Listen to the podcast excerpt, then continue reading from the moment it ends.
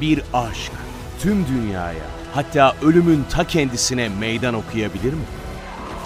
The Walking Dead, The Ones Who Live, şimdi ve sadece TV Plus'ta.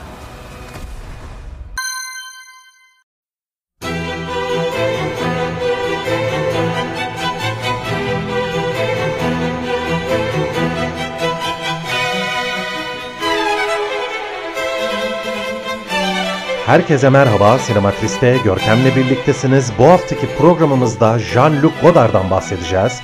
Aslında ne yazık ki Jean-Luc Godard'dan bahsedeceğiz diyebilirim. Çünkü büyük ustayı ne yazık ki 13 Eylül Salı günü kaybettik. Jean-Luc Godard'ın ölüm haberi geldi ve tüm sosyal medya, tüm sinema dünyası tabii ki Godard'ın ölüm haberiyle çalkalandı. Hemen tabii onun filmleri tekrar hatırlatıldı, meslek hayatı, sanatsal hayatı hatırlatıldı, söylemleri hatırlatıldı. Sinemadaki o eşsiz alan, Jean-Luc Godard'a ait o eşsiz bölge tekrar tekrar konuşuldu. Jean-Luc Godard'ın önemi ve sinema tarihindeki sanat dünyasındaki önemi tekrar anıldı. Ben de aslında bu haftaki programımı hazırlamıştım. Size sunmak üzere kaydetmiştim. Ancak o programı tabii ki bir kenara attım ve ben de Godard'ı anlatmak istiyorum. Onun filmlerinden, onun sanatsal hayatından ve özellikle de sinemadaki ayırt ediciliğinden hani onu böyle sinema tarihinin gelmiş geçmiş en büyük isimlerinden biri yapan özelliklerinden, ayrıcalıklarından bahsetmek istiyorum. 1930 yılında Fransa'da dünyaya gelen Godard eğitimli ve orta tabaka bir ailenin çocuğu ve neredeyse tüm sanatsal hayatında diyelim üniversite yıllarından sonra hani ne yaptıysa, ne çektiyse, ne yazdıysa, ne söylediyse sohbet konusu olduğu insanlar Godard'dan çok ciddi biçimde etkilendi. Ondan etkilenenlerden de zaten bugün bahsedeceğim. Gerçekten çok müstesna bir isim, çok özel bir isim Jean-Luc Godard. En başta tabii Godard deyince aklımıza Fransız yeni dalgası geliyor. Fransız yeni dalga sinema akımı. Cahiers du Sinema'dan bahsetmemiz lazım. Öncelikle 1950'li yıllarda Fransa'da çıkmaya başlayan bir dergi bu. Ve bu derginin kurucusu ve en önemli ismi aslında yine sinema tarihinin en önemli sinema kuramcılarından bir tanesi olan André Bazin. André Bazin'le Godard üniversite yıllarında tanışıyorlar. Sinema üzerine çok entelektüel, böyle çok düşünsel, avantgard fikirler yürütmeye başlıyorlar ve André Bazin'in kurduğu du Sinema dergisinde Jean-Luc Godard yazılar yazmaya başlıyor. Aslında du Sinema'nın yazarları birçok önemli entelektüel yazar Amerikan sinemasına hayranlar. Özellikle Hitchcock'a çok hayranlar.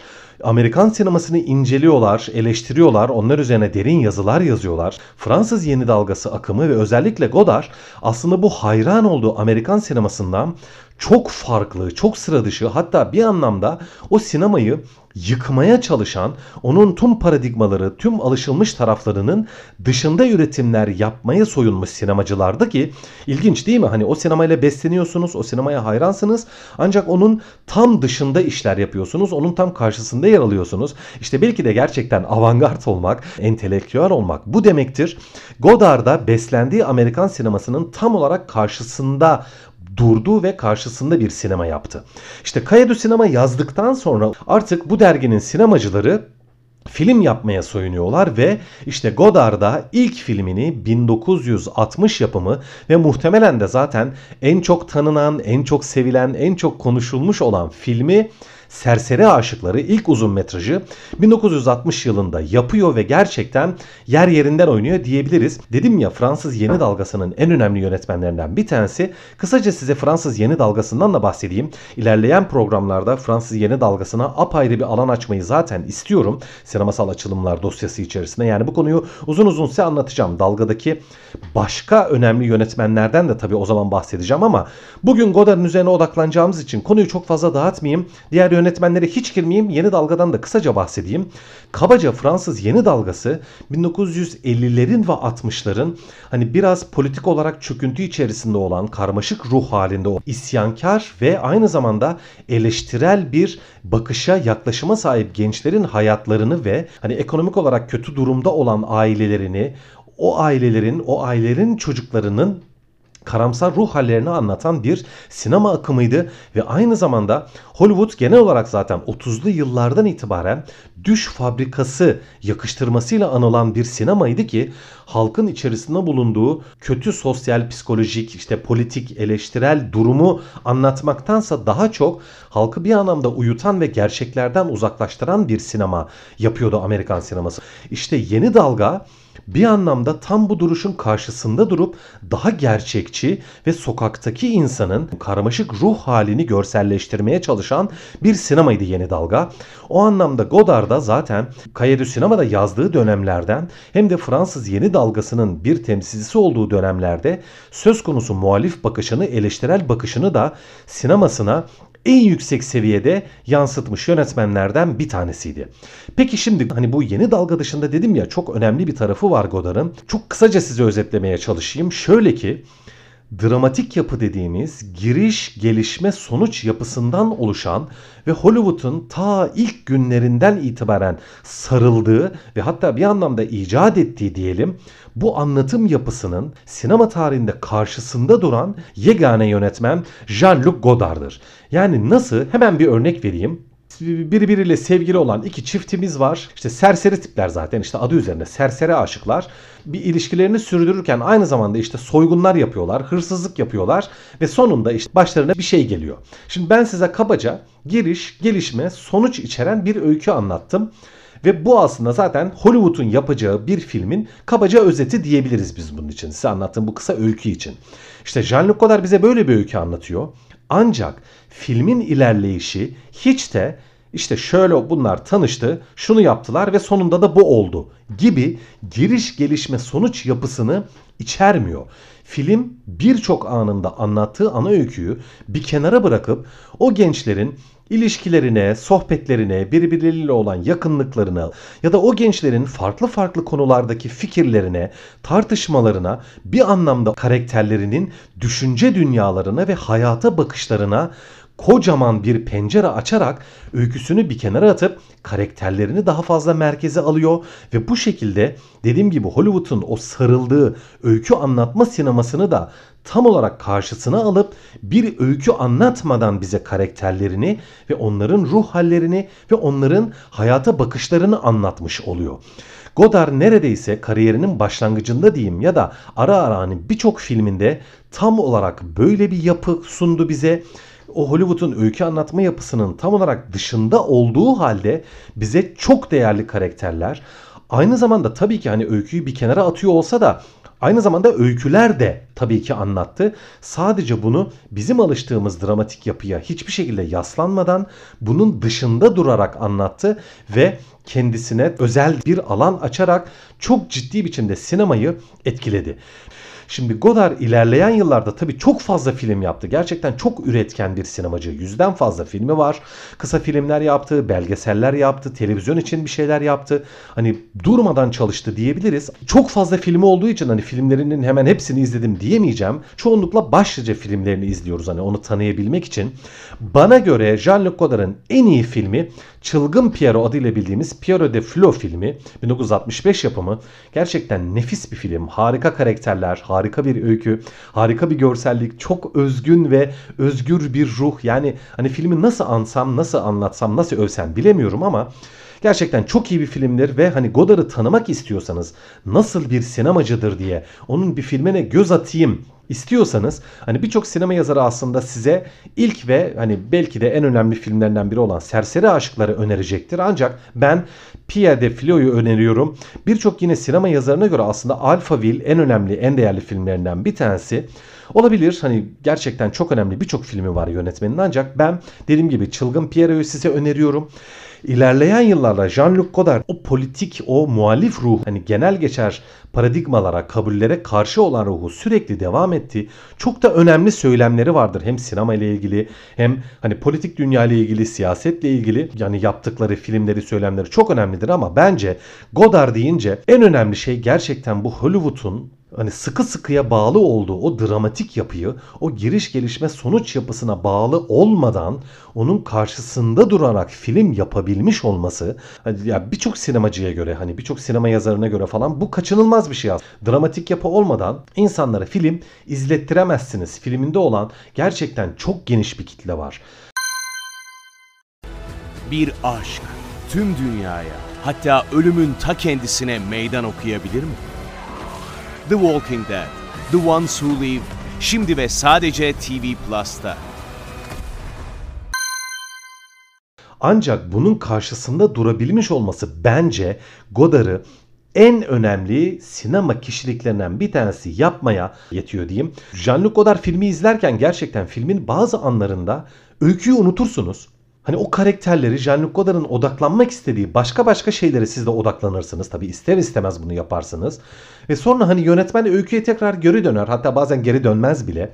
Bir anlamda bir Godard filmi izlerken onun dünyasında ya da onun dünyasını anlattığı karakterlerin dünyasında kaybolur gidersiniz. Ya bu o kadar farklı bir şey ki. Bu o kadar sıra dışı bir şey ki. Hani elbette geleneksel sinemanın da yönetmenleri bize muhteşem karakterler sundular. Yani atıyorum şimdi ben Jean-Luc Godard'ı burada överken e, ne bileyim Coppola'yı ya da Godfather'ı kötülüyor muyum? Hayır. O demek değil ama hani oradaki öykü, oradaki durum, oradaki karakterler hep merkezdeki ana öykünün takipçisi ve onu her şekilde bizim takip ettiğimiz bir yapı sunarlar. Yani işte Godfather'dan örnek verdik. İşte Godfather'da hiçbir anda öyküyü tamamen bırakıp gitmeyiz biz. Michael Corleone'nin öykünün ilerleyişinde önem arz etmeyen hiçbir anını görmeyiz.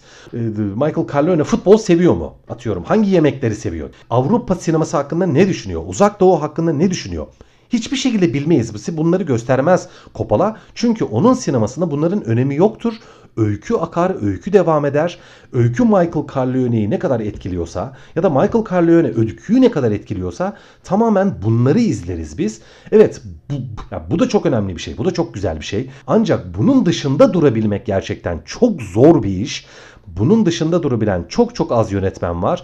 O anlamda Godard hem bunun öncüsü olarak hem de bunun dışında durabilmiş bir yönetmen olarak çok önemli ve çok değerli. Godard'dan bahsederken özellikle bir sinemacıdan daha bahsedeceğim ki zaten şimdi Godard'ın yaptığının ne kadar hani büyük ve çarpıcı bir şey olduğunu tekrar size fark ettirmiş olacağım umuyorum diyeyim. Quentin Tarantino. Quentin Tarantino kariyerinin en başından itibaren Jean-Luc Godard'a çok hayran olduğunu birçok kez söylemiştir. Tarantino'nun en iyi filmi hangisidir? Aslında ucuz romandır değil mi? Ucuz roman deyince de aklımıza en çok ne gelir? İşte filmin başında John Travolta ile Samuel Jackson'ın hani birini öldürmeye giderken ki o arabadaki muhabbetleri. İşte John Travolta işte Belçika'ya gitmiş değil mi? Belçika mıydı? Hollanda mıydı? Belçika'ydı galiba. İşte Belçika'ya gitmiş.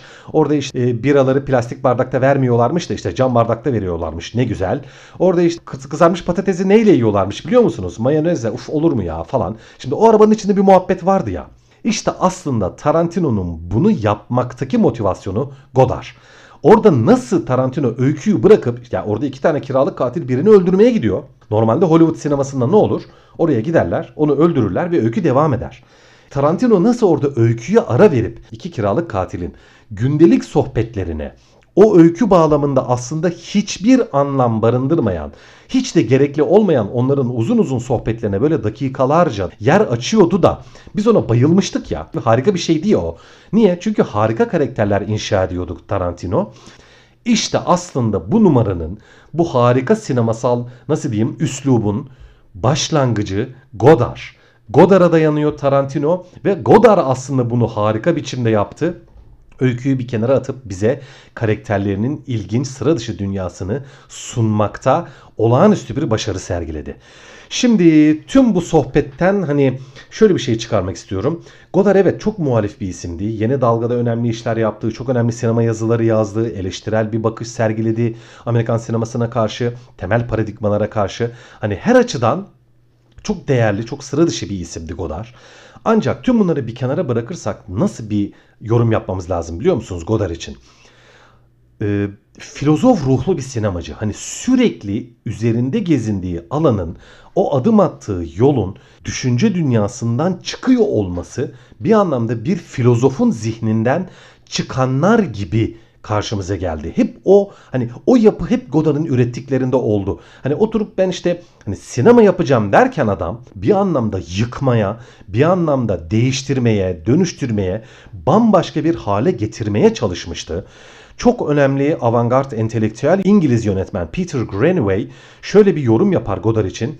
Sinemayı Eisenstein var etti Wells mükemmelleştirdi ve Godard'ı öldürdü der. Bakınız bu çok büyük bir iddia, çok ilginç bir iddia aslında. Grenaway de gerçekten çok sıra dışı, çok önemli bir isimdir. Onun Godard üzerine yorumu daha da önemli. Sinemayı öldürmüştür. Ne demek öldürmüştür? Aslında şunu kastediyor Grenaway. Godard'ın yaptığından sonra sinemada yeni hiçbir şey yapılmadı sinemanın sonunu temsil ettiğini düşünüyor e, Grenaway Godard'ın. Tabi herkes bu fikirde olmayabilir ama buradayken de hani kastettiği şey şu ki sinemayı Eisenstein dramatik kurgu, hani çarpıcı kurgu gibi uygulamalarla var etmişti. Yurttaş Kane ile Orson Welles gerçekten mükemmel bir sinema yapmıştı. Hani teknik olarak, anlatım olarak, işte estetik olarak her açıdan hani hangi açıdan bakarsanız bakın mükemmelleştirmişti. Ve en sonunda da Godard artık sinemanın o güne kadar inşa ettiklerine hiçbir şekilde sarılmadan ve onları uygulamadan, onlara yaslanmadan bambaşka bir sinema yapılabileceğini bize ispatlamıştı. Grenaway'in kastettiği budur. İşte ondan sonra da hani Grenaway der ki yeni bir şey yapılmadı. Artık eskiden her ne yapıldıysa onun hani devamı yapılıyor. Ona benzer şeyler yapılıyor anlamında Godard'ı kutsamıştır ve övmüştür bize. Ve belki de haklıdır. Gerçekten Godard'ın sinemaya kattığı şey o güne kadar sinemanın icat ettiklerine yaslanmadan, onlara dayanmadan bir şeyler yapılabileceğini göstermiş olmasıdır. O anlamda da eğer hani geniş kitleler tabii Godard'ın sadece adını duymuştur. Çünkü hani bir Godard filmini izlemek çok zordur. O söz konusu karşısında durduğu dediğim o dramatik yapı, o öykü anlatma sineması, sinemayı bir anlamda hani filmleri izlenebilir kılan şeydir. En azından bir filmini, en azından bir filmini Serseri Aşıklar olsun veya dediğim gibi hani Çılgın Pierre olsun hani bir filmini izlemeye en azından çalışmanızı tavsiye ediyorum. Eğer izlemediyseniz diyorum. O anlamda Godard'ın yaptığının hani o güne kadar inşa edilmiş, var edilmiş, koskoca bir dünya teşkil etmiş sinemanın yaptıklarını umursamadan, onlara dayanmadan sinema yapılabileceğini gösteren en müstesna, en sıra dışı ve dediğim gibi kimi sinemacılara, kimi avantgardlara, entelektüellere göre de sinemanın sonunu temsil eden sinemayı yapmış bir kişilik olarak Godard'ın sinemasına hani sırt dönmemenizi öneriyorum. Dediğim gibi en azından yani bir Godard filmi yani mümkün olduğunca e, deneyimlemenizi ve Godard'ı neler yapmaya çalıştığını bir anlamda anlamaya çalışmanızı tavsiye ediyorum ki sinemanın bambaşka alanları, sinemanın e, görünmeyen yüzü, sinemanın hani cesaret edilemeyen yüzü en azından nasıl bir şey görebilmeniz açısından. Evet biraz uzattım kusura bakmayın hani Godard'a olan sevgimden diyeyim. Aslında ondan ne kadar üstün, ne kadar sıra dışı, ne kadar dediğim gibi filozof bir kişilik olduğunu bildiğim için heyecanımı gizleyemedim. Kusura bakmayın. Jean-Luc Godard sinemasından bahsettik bugün. Umarım onu size hani biraz daha farklı, biraz daha kendime has bir şekilde anlatabilmişimdir, tanıtabilmişimdir. Bu anlamda Jean-Luc Godard'ı ee, hani en azından ben bugün 13 Eylül bu programı yaptığım günde ölüm gününde anma fırsatı bulabilmiş olmaktan gayet mutluyum. Bugünlük bu kadar diyorum. Jean-Luc Godard'ı saygıyla ve sevgiyle anıyoruz ve tabii ki onu asla unutmayacağız. Onun filmlerini, onun tüm o hani tüm sinema dünyasına, sanat dünyasına bıraktığı değerli mirası yaşatmaya devam edeceğiz diyorum. Evet bu haftalık bu kadar. Önümüzdeki hafta tekrar görüşmek üzere. Teşekkürler.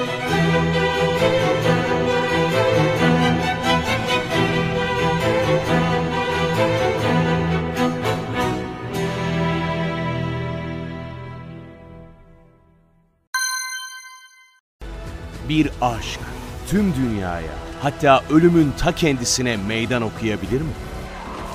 The Walking Dead, The Ones Who Live şimdi ve sadece TV Plus'ta.